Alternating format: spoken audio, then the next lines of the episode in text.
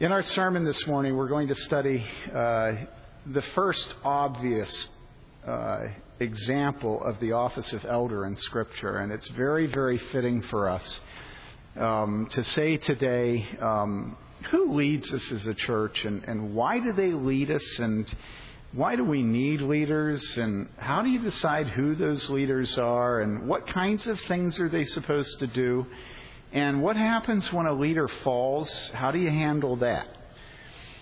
And so this week it happens that we have scheduled the ordination and the installation. And the difference between the ordination and the installation of an officer is that an officer who is installed is someone who has already been ordained. Ordination is where the leaders of a church lay their hands on a man and pray, setting him apart to an office. Some people say, well, you know, ordination is just something we've made up, you know, and it's a tradition of the church. And of course, tradition is always bad, right? And uh, in fact, it's in Scripture. Uh, you remember that Paul exhorts Timothy, the young pastor, to do what? To stir up the gift that is in him by the laying on of hands. And so an ordination is the laying on of hands, calling down the Holy Spirit to put a gift in a man for the office that he's going to bear. Okay? That's what we're doing this morning. An installation is when you again install someone to an office that they already hold. So, for instance, this morning um, we have, uh, I got to look here a second. Who? Thank you. You knew what I was going to say. Yeah.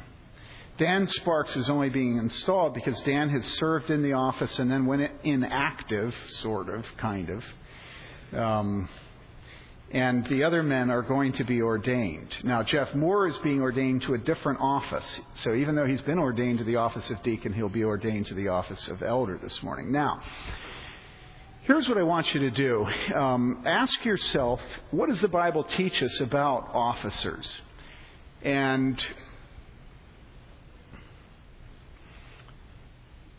I, I know that it's very difficult um, for us today to think about officers without being suspicious. And if that were not true a week ago, certainly it's true this week. Because Ted Haggard has fallen. And if you don't know about that, you must not even look at Google. All right? Ted Haggard is the pres- was the president of the National Association of Evangelicals. Uh, the pastor of James Card. Some of you remember James Card, uh, the church James was talking about in the living room when I went, or the kitchen when I went berserk. You remember that?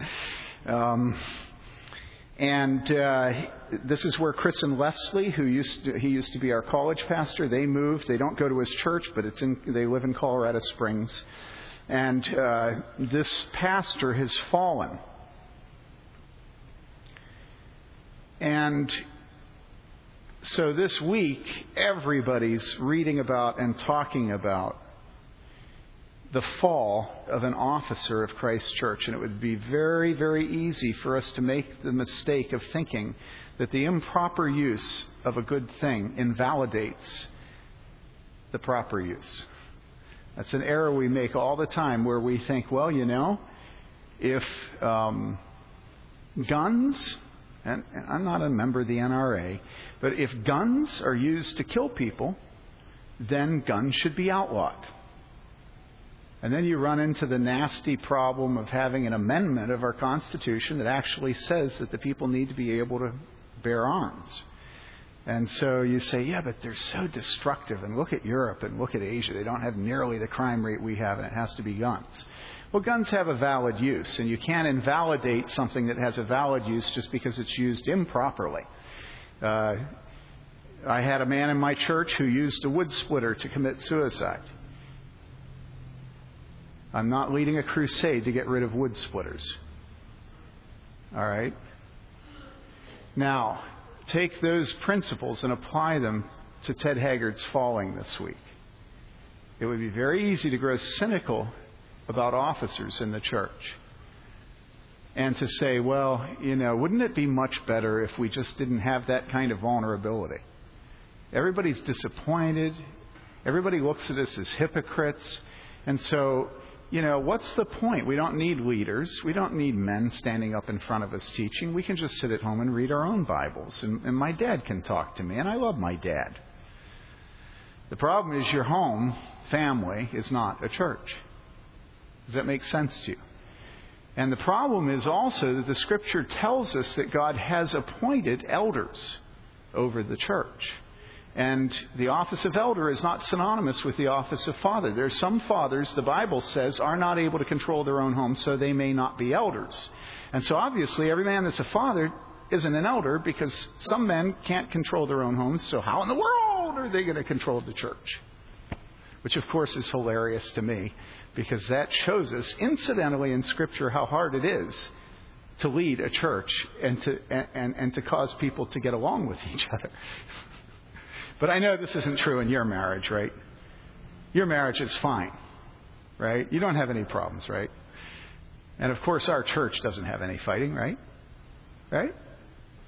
Any of you fought with someone outside of your home, somebody in this church in the last week? Have you fought with them? Okay, Wayne has. Tim has. David has. Anybody else fought with somebody here at this church? David? No women? Oh, that's just so sweet. Oh, there is an honest woman here, and that's Dawn. Any other women fought with somebody at this church? Okay, have you badmouthed somebody at this church this week? Raise your hand. Okay. Boy, I'm glad there's so many of you that just don't have those problems. now, some of you are visitors, and don't worry, I know you haven't badmouthed anybody here because you don't know them yet. And the minute you do know them, you will badmouth them. and probably when you leave here this morning, you'll badmouth me for talking about how people badmouth people in the church, you know.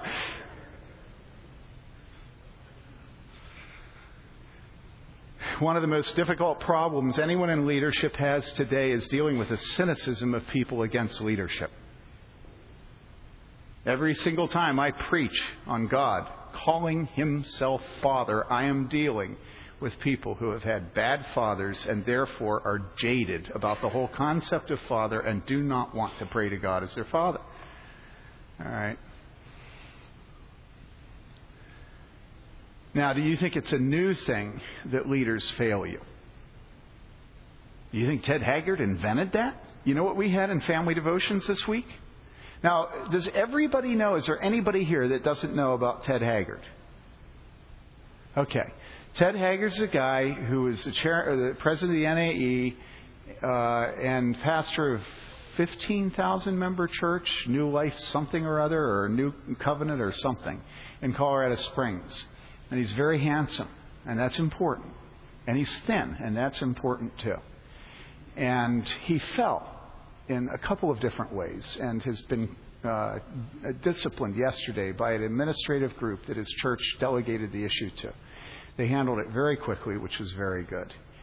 Um, and if you don't know that, as of yesterday, they have stated that he's guilty of sexual immorality as well as other things, and that they'll be more specific in the future.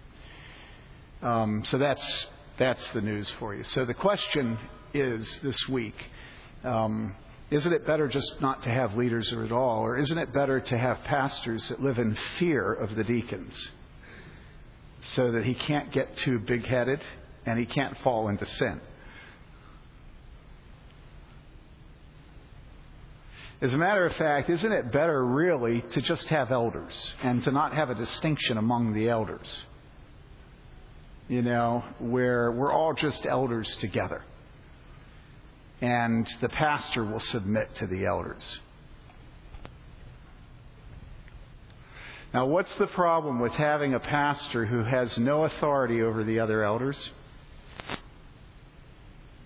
Or, if you want to say it, what's the problem with having an elder who focuses on preaching and teaching having no authority over the other elders?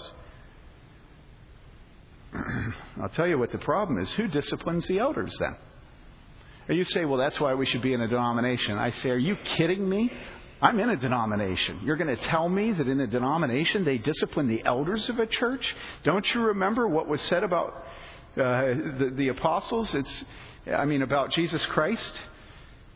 They said it's better that one man die for the sake of the people. Every denomination gets rid of the pastor. They never get rid of the board of elders. I've never seen a case where a denomination that I've been a part of has disciplined the elders of a church. Does that mean that the elders never sin? No. No. No. So we come back to the question why not just make it that we have a bunch of elders and they're all equal? And here's the problem with that the problem is that anybody who's ever worked on a farm knows that on a farm, whoever feeds the cattle is the one the cattle's come to and moo. Do you understand what I'm saying? There is always a man who gets better production in the milk parlor than any other man, and that's the man who day in, day out, morning and night feeds the cattle. And if that farmer leaves for a weekend or for a day and he has a farmhand come in, even if that farmhand has been in that milk parlor with him many times helping to milk, the production will go down when that different man comes in.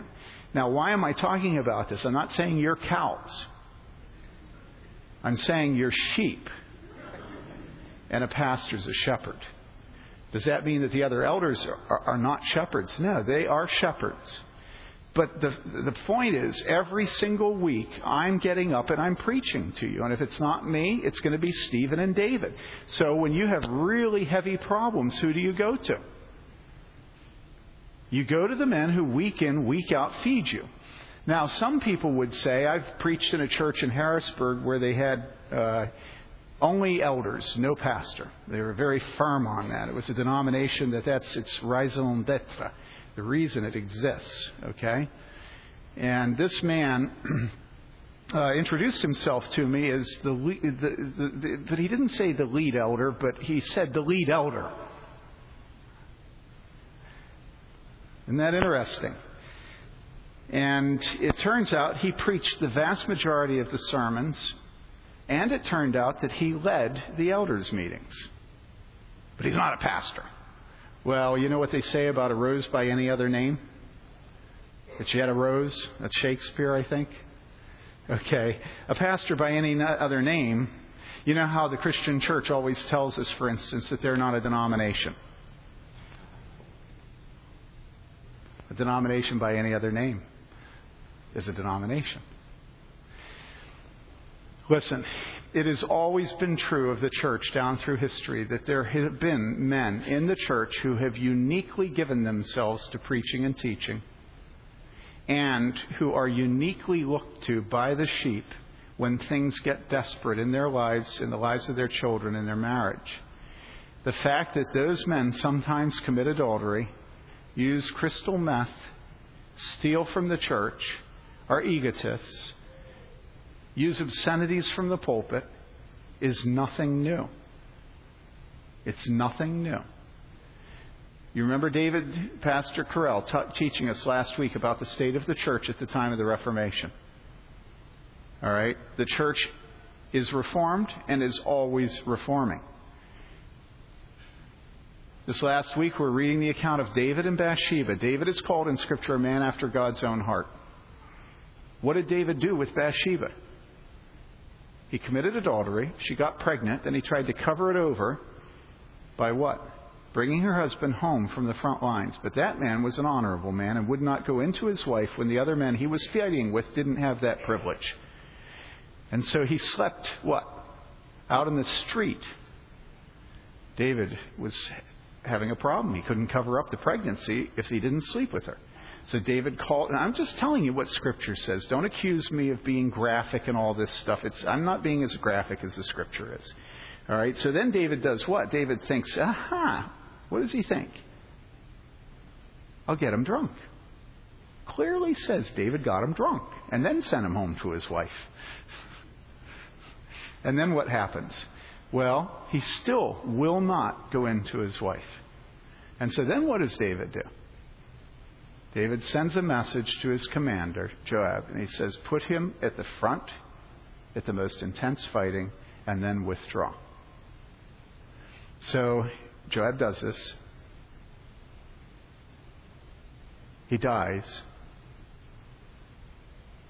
And then Joab sends a message back to David, tell him that we lost some good men. If David, King David, the king, is angry, then tell him that not to worry, Her husband's dead. You know? We had to lose a few good men so that he would die. Now, this is King David. Do you want to talk about Abraham? Do you want to talk about what Abraham did with his wife? Do you remember what the Apostle Paul says about himself? I was what? Among other things, a blasphemer. This is the Apostle Paul. How about Peter? Is Peter a paragon of virtue? Is he a man that's just head and shoulders above every other man? What was Peter known for? Peter was known for opening his mouth before he thought. Oh, Lord, you know, this is neat. Let's set up tents here and we can just stay on top of this mountain forever. You know, Lord, you will never, ever suffer and die. And Jesus says, Get away, get behind me, Satan. So there's nothing new about Ted Haggard. It has always been true that pastors have fallen. Pastors are no better than the people in Scripture. And if you ever are enticed to believe the lies in Christian magazines and Christian publishing companies and Christian websites that finally we have a king who's handsome, who's wealthy, who 15,000 people go to his church, and he's the president of the NAE, and he has a weekly conference call with the people at the White House. I mean, guys, it's pathetic. Is this what Moses was like? It's just awful that we get sucked into this thing. We always want a king. You know? Some guy that's like hyper handsome and not fat like me, you know, and, and never makes a fool of himself in public, you know, and will never ever have bad breath. You know, I mean, you look at the picture, you know he doesn't have bad breath. Listen, it's a delusion. It's worldly. It's idolatry. We have one God. Who is the God? Who is he? Is he me?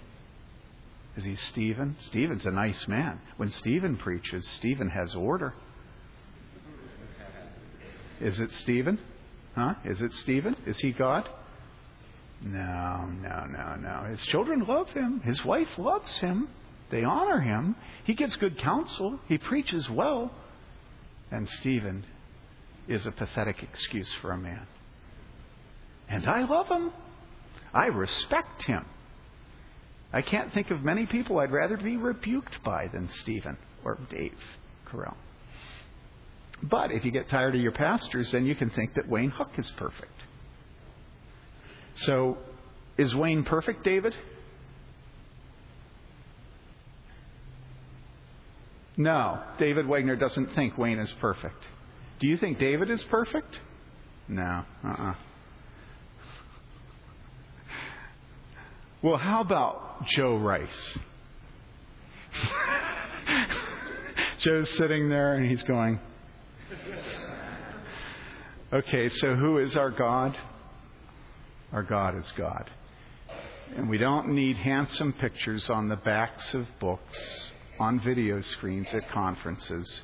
We don't need men who pull down an annual salary of 250,000 from their parachurch reformed ministry. We do not need gods. We already have one. And so one lesson for you is you don't invalidate the office of preacher or teacher or elder or deacon or father. But you also never, ever worship men. Men are not your answer. Your answer is God. Even your father is not your answer if you love your father. It's God. God is the Father from whom all fatherhood gets its name. And so when we come to Exodus, and I want to read through this chapter before we ordain them, what we find is the first example of And I think you can call it an office. There's debate whether or not this is the office of elder. There's debate whether or not when they uh, set apart the men to handle the offerings and, and the food distribution among the widows in Acts. There's debate whether that's the founding of the office of deacon. And I think those debates are often just worthless because it doesn't matter whether that's exactly when the office. Anybody who looks at it can see the continuity from that first occurrence to what we have today as the office of elder, the office of deacon. You understand that? So what we see here is the clear planting of the office or of the function of elder among the people of God. Exodus 18:13 to 27, and I'm going to just make comments as we go through. It came about the next day that Moses sat to judge the people, and the people stood about Moses from the morning until the evening. Now, immediately, you're asking yourself the question as you read Scripture what is what? What is the next day? And then you ask yourself the question what is the previous day? I mean, that's what you're supposed to ask there, right? So you think, well, what happened the previous day? So you have to look above in the text. So look above in chapter 18, Exodus chapter 18, and I have to turn there a second, please. Um, and there you see what? We started with verse 13, but we go above to the earlier verses and we see Jethro, verse 1, the priest of Midian, Moses' father in law, heard of all that God had done for Moses and for Israel his people, how the Lord had brought Israel out of Egypt. And Jethro, Moses' father in law, took Moses' wife Zipporah after he had sent her away, and her two sons, of whom one was named Gershom for Moses had said, I have been a sojourner in a, foreign land. Gershom means stranger. The other was named Eliezer, for he said, The God of my father was my help. Uh, and delivered me from the sword of Pharaoh. Then Jethro, Moses' father in law, came with his sons and his wife to Moses in the wilderness, where he was camped at the Mount of God. He sent word to Moses, I, your father in law Jethro, am coming to you with your wife and her two sons with her. Then Moses went out to meet his father in law, and he bowed down and kissed him. And they asked each other of their welfare and went into the tent. Uh, we have here this morning a father in law who's come to visit his son in law and daughter.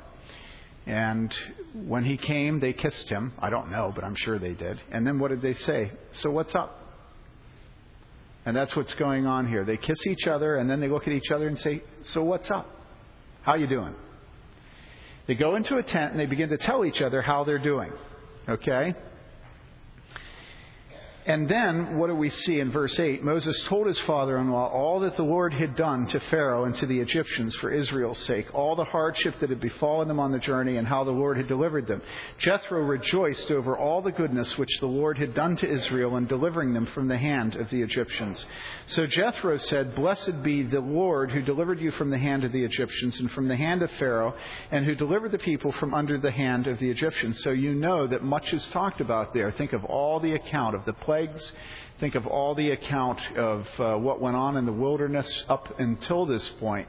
They have a lot to catch up on. What's sweet here is the emphasis is on God and what He did. The emphasis is, and then I said to the people, and then the people said to me, and then I said to the people. Well, God did this, God did this, God did this, God sent me to tell Pharaoh this, then Pharaoh did this, then God did this, God did this. Okay, we need to bring God into our conversations and confess our faith. Don't be ashamed of that. If what you really want to say is, God directed me, don't worry about people judging you, thinking that you're pompous to talk that way. Talk that way. Confess your faith in God. I never forget a number of years ago a man who wrote his doctoral dissertation. You know what he did at the very front of his doctoral dissertation? He, he said, I praise God, or I praise Jesus Christ who has made me able to write this dissertation. Put it right at the front of his dissertation. confess God. Okay, so then what happens? Jethro rejoiced over all the goodness which the Lord had done to Israel in delivering them from the hand of Egyptians. So Jethro said, Blessed be the Lord who delivered you from the hand of the Egyptians and from the hand of Pharaoh, and who delivered the people from under the hand of the Egyptians. Now, I know that the Lord is greater than all the gods. Indeed, it was proven when they dealt proudly against the people. Do you feel a little bit discombobulated with that statement? Uncomfortable? Like, what's that about? Look at it. What does it say? Verse 11. Now I know what? Huh? Now I know what? Now, if you were to say that on the university campus, I know that Jesus Christ is greater than all the gods. What would be the response? If you were to go into the lunchroom at the factory, you were to talk to other people, you were to say, Now that I know the Lord is greater than all the gods, what would be the response? People would say to you what? What they would say is, What makes your God better than any other God? Right? And that's because our culture is intensely opposed to any statement of superiority of any law, of any God, of anything. They're intensely opposed to it. We are supposed to live in a polytheistic environment, a polyreligionist environment, a diverse environment where we value the diversity over truth. And so if you went in and said, Now I know that the Lord is, is the greatest of all the gods, they would say to you, Who do you think you are? You know? You're wacko. What makes your God any better than any other's gods? And so then what would you do? Well, you'd begin to argue about the difference between Jesus Christ and other gods, right? Well, you know, on the one hand, um, Allah, and on the other hand, Jesus Christ. On the other one hand, the followers of Allah. On the other hand, the followers of Jesus Christ. You know, you begin to make the case, right?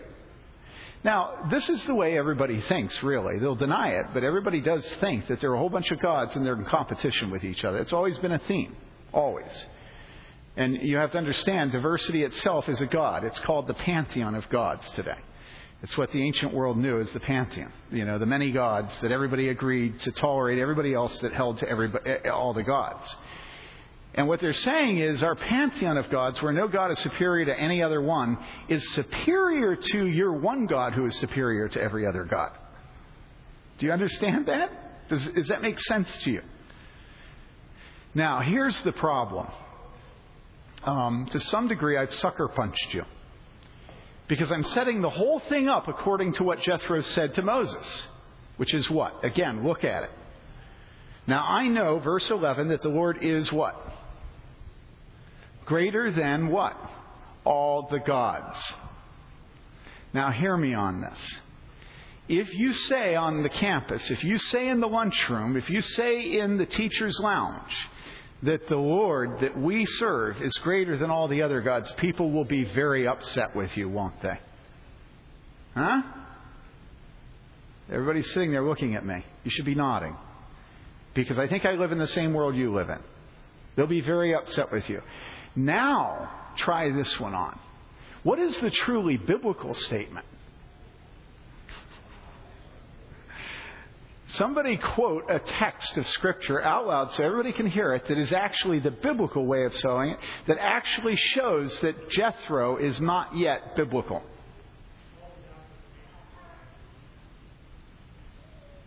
But the Lord made the heavens and the earth. All the gods of the nations are idols, but the Lord made the heavens and the earth. Now, if you go on the campus or into the teacher's lounge and you say, All the gods of the nations are idols, but the Lord made the heavens and the earth, what will be the level of intensity compared to if you said, Now I know that this God is greater than all the other gods? Will the level of intensity go up or will it go down? It'll go up, won't it? Because now you're not only saying he's superior, but you're saying they are nothings. Do you understand this? So if you read what Calvin says and, and, and, and, Matthew Henry say about this text, they point out that Jethro is on a pilgrimage to biblical truth. All right? Now, let me ask you is Scripture content with ending at that point?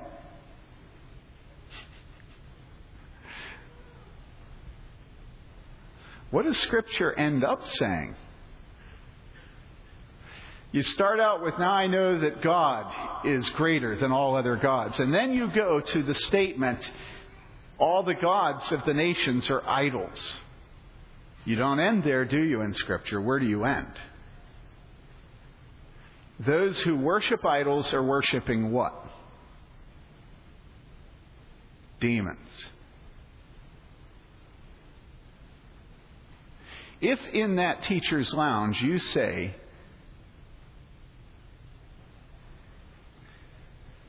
and here we run into my cowardice. What would be the intensity in that lunchroom, in that classroom, in that teacher's lounge? What would it be?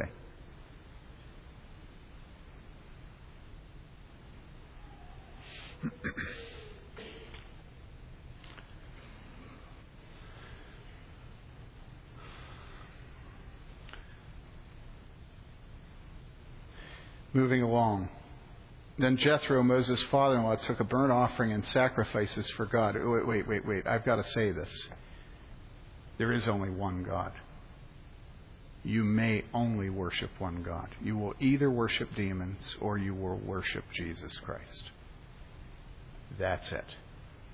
Christianity has never had any testimony, any, except that Jesus Christ is God and that there is no other way to eternity. There's no other path to heaven. There is no other way to be saved. None. And this is why early Christians died all the time. They died because they would not confess that there was any other God. Do you understand this? There was only one God. All they had to do was just bow the knee to the emperor, just show a little patriotism. You know? They wouldn't do it.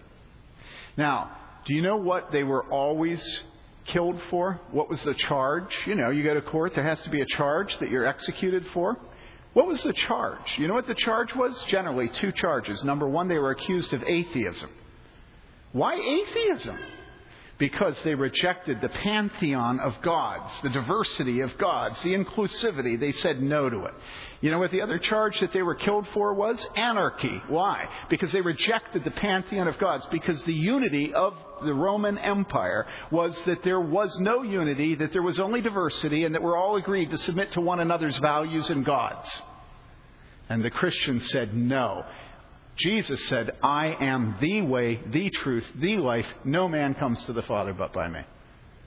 And, brothers and sisters, if you're not prepared to die for that truth, you're ignorant about the world you live in. To those of us that are older, it's very clear that we're being put in a straitjacket and the noose is tightening again. This, this world we're in is identical to the ancient world. It's identical. In every way.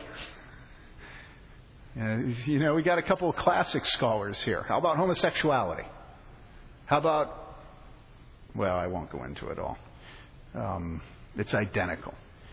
And today, you have to choose between this God and all the other gods. And it's not sufficient for you to say, now I know that this God is superior to the other gods. Your biblical confession is there are no other gods. All the gods of the nations are idols. And those who worship their idols are actually engaging in demon worship. This is what Scripture says. And I'm not saying you always have to call other people's gods demons. Okay? Paul didn't say these, these, these altars are, are, de- are altars to demons when he went into Athens. But you better be prepared in your heart to realize that you're wrestling with principalities and powers when you try to call people to Jesus Christ. Okay? Then Jethro took a burnt offering and sacrifices for God, and Aaron came with all the elders of Israel to eat a meal with Moses' father in law before God. And it came about the next day that Moses sat to judge the people, and the people stood about Moses from the morning until the evening. Now, when Moses' father in law saw all that he was doing for the people, he said, What is this thing you are doing for the people? Now, when you read about Moses doing this for the people, what do you think about this man, Moses? Do you have any thoughts? What do you know about Moses? What does the Bible say about him? Yeah, humble, meek. Meek and humble. What else do you know about Moses? I want to shock you again. He wasn't good with words. That's right. When he was first called to leadership, he said, Send someone else. You remember that? At the burning bush? Send someone else. I'm slow in holding of speech. Send someone else. Now, what is he doing? Ain't nobody else, is there? It's just Moses, morning until evening. He's sort of made full circle, hasn't he? All right? What else do you know? Look back at chapter 17.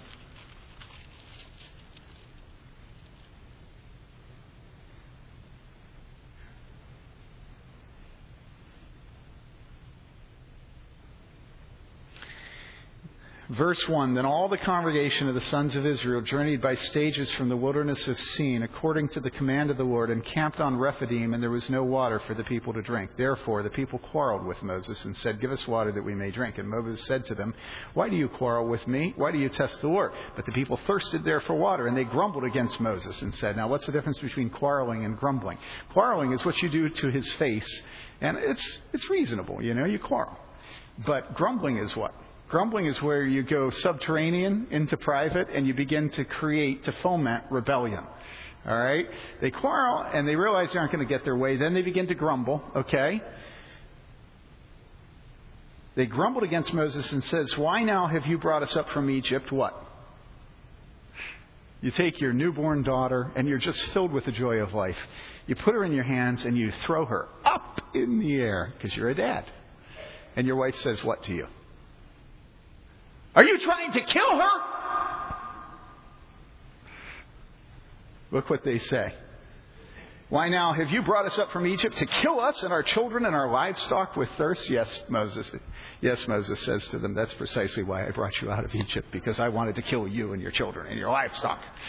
And that's what leaders are like. The reason I'm saying, uh, all right, moving on. So Moses cried out to the Lord, saying, What shall I do to this people? A little more, and they will what? They will stone me. Now, what was Moses doing in the next chapter? Huh? What was he doing? These people that were going to stone him, that said that he wanted to kill their children? You know, I've read a lot of bad things about President Bush, but I have not yet read anybody accusing him of wanting to kill their children. Now, you might say, well, what's the war in Iraq? Nobody has accused him, though, of wanting to kill their children. Accuse him of, you know, sacrificing soldiers, but I mean, kill my children is pretty personal.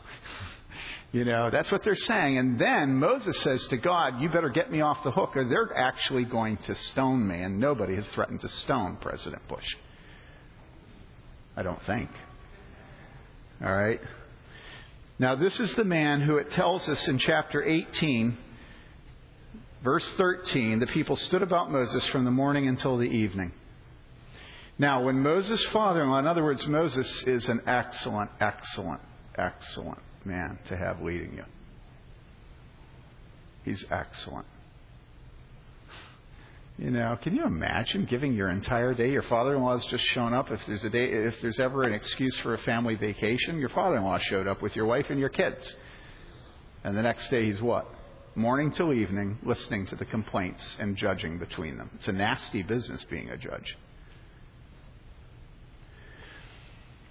Now, when Moses' father in law saw all that was doing for the people, he said, What is this thing that you're doing for the people? Why do you alone sit as judge, and all the people stand about you from morning to evening? Moses said to his father in law, Because the people come to inquire of God. When they have a dispute, it comes to me, and I judge between a man and his neighbor, and I make known the statutes of God and his laws. Notice here that um, he doesn't make known to him them his opinions, but he makes known to them what? God's statutes and laws. Okay? Moses' father in law said to him, The thing that you're doing isn't good. You will surely wear out both yourself and these people who are with you, for the task is too heavy for you. You cannot do it alone. Now listen to me. I will give you counsel, and God be with you. You be the people's representative before God, and you bring the disputes to God. Then teach them the statutes and the laws, and make known to them the way in which they are to walk and the work they are to do. Furthermore, you shall select out of all the people able men who fear God, men of truth, those who hate dishonest gain, and you shall place these over them as leaders of thousands, of hundreds, of fifties, and of home fellowship groups.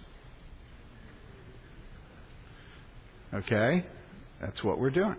It was intentional. That's why you have home fellowship groups, so that you have leaders of 10. And if your home fellowship group is 25, you've got a problem. All right. And it says what? It says, Let them judge the people at all times, verse 22, and let it be that every major dispute they will bring to you, but every minor dispute they themselves will judge. So it will be easier for you, and they will bear the burden with you. If you do this thing, and God so commands you, then you will be able to endure, and all these people also will go to their place in peace. So Moses listened to his father in law. And did all that he had said. Moses chose able men out of all Israel and made them heads over the people, leaders of thousands, of hundreds, of fifties, and of tens. They judged the people at all times. The difficult dispute they would bring to Moses, but every minor dispute they themselves would judge. Then Moses bade his father in law farewell, and he went his way into his own land. All right. A few closing principles. Number one, the bad actions and behavior and sins of leaders does not mean that you can be independent of leaders. You have to have leaders. And it doesn't mean that God is done having authority. There will always be authority. The only question is what authority you'll be under. As parents' authority is diminished, it's like a seesaw. As parents' authority is diminished over children, whose authority grows always the state. Do you understand that? The only question is who the children will be under. They'll either be under their natural sovereigns, fathers and mothers, or they will be under the state. And as the state's authority goes up, the authority of parents goes down. Do you understand this? This is why microfinance is a danger. Because microfinance gives all the loans to women, none to men. And so what happens is the order of the woman, instead of submitting to her husband, she submits to whom? Let me tell you, she does submit. The average microfinance interest rate is 50 to 120% a year on these little loans. She will submit to the bank, she'll submit to the, the, NGO, she'll submit to whoever owns her loan, and she'll submit to the government of her country. She'll submit to the United Nations, she'll submit to the World Health Organization, she'll submit to the International Monetary Fund. Do you understand this? There is no such thing as being out from under authority. The only question is whose authority you'll be under, and whether that authority will be benevolent or a machine. All right? So, number one, we have authority. It's always there. It's inexorable. You cannot escape it. And the only question is who will escape, who will exercise it over you. Number two, if you're going to have authority, what kind of authority do you want? And I'm, I'm going to say that there are two principles here. One principle is the principle of subsidiarity. And you go, whoa, what's that? It's a Roman Catholic term. And it is the notion that authority should always be handled on as low a level, as decentralized a level as it can be handled. Does that make sense to you? Do you remember what the word federal government used to mean? Subsidiarity is here because it's 10, it's hundreds, it's thousands. That's subsidiarity. Anything that can be handled on the local level should be handled on the local level. And then the second thing is the character of the leaders. It says three things about them. What does it say? Okay? Verse 21 men who what? Number one, what does it say? Look at your Bibles. What does it say? Verse 21 who fear God, men of, come on, men of, and three, men who what? Hate a bribe, hate dishonest gain. Now, what could we do with Africa? If we had men in leadership who feared God, who loved the truth, and who hated bribes. What could we do with K Street in Washington, where all the lobbyists are? If we had men in government who feared God, who loved the truth, and who hated bribes, what could we do with Bloomington? What could we do with a church if we had elders who feared God, loved the truth, and hated dishonest gain? What could we do with a pastor if we had a pastor who did not want to be an idol to evangelicals, who would not allow video screens to promote his handsome visage, who did not demand half a million dollars as an advance for his next book? And you say, oh, none of our leaders do that. You bet your booties they do that. I come from publishing.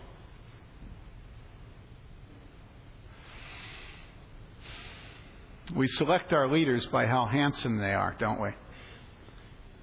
And we select them by whether they're able to lead us in our delusions just a little bit deeper. Whether on the television set it looks like they're rich because all their furniture is gilded in gold. Whether the woman that they touch on the platform explodes backwards, and whether all the men waiting to catch her are handsome and well dressed. I mean, think about it. This is us. You say, oh, not us. I say, oh, come on. This is us. Where do you think Trinity Broadcasting Network is getting its money? It's getting its money from people who have absolutely no commitment to having as leaders only men who what? Come on, who fear God, who love the truth, and who hate. And every evangelical is willing to have the first two as long as we can leave the third one off. But it's never enough to say yes. You have to say no. And they hate dishonest gain. Now, we're having the ordination of installation of men this morning. We believe men are called to lead, just as Moses appointed men. We believe today that men are to discipline other men. Women shouldn't discipline other men. Since the office of, of elder is an office that is ruling and government, they spend a lot of their time disciplining men. That's why we don't have women in the eldership. That's why God doesn't allow us to have women in the eldership, because men have to discipline other men. Okay? We do have women discipline women in this church. They're called Titus 2 women, and they do discipline women in the church, but they don't discipline men, except their husbands. And actually, there are women in this church who do discipline me, but it's not out of an office and it's organic. It's like Priscilla and Aquila. You know? It's like Rita Cuffey, who would correct me.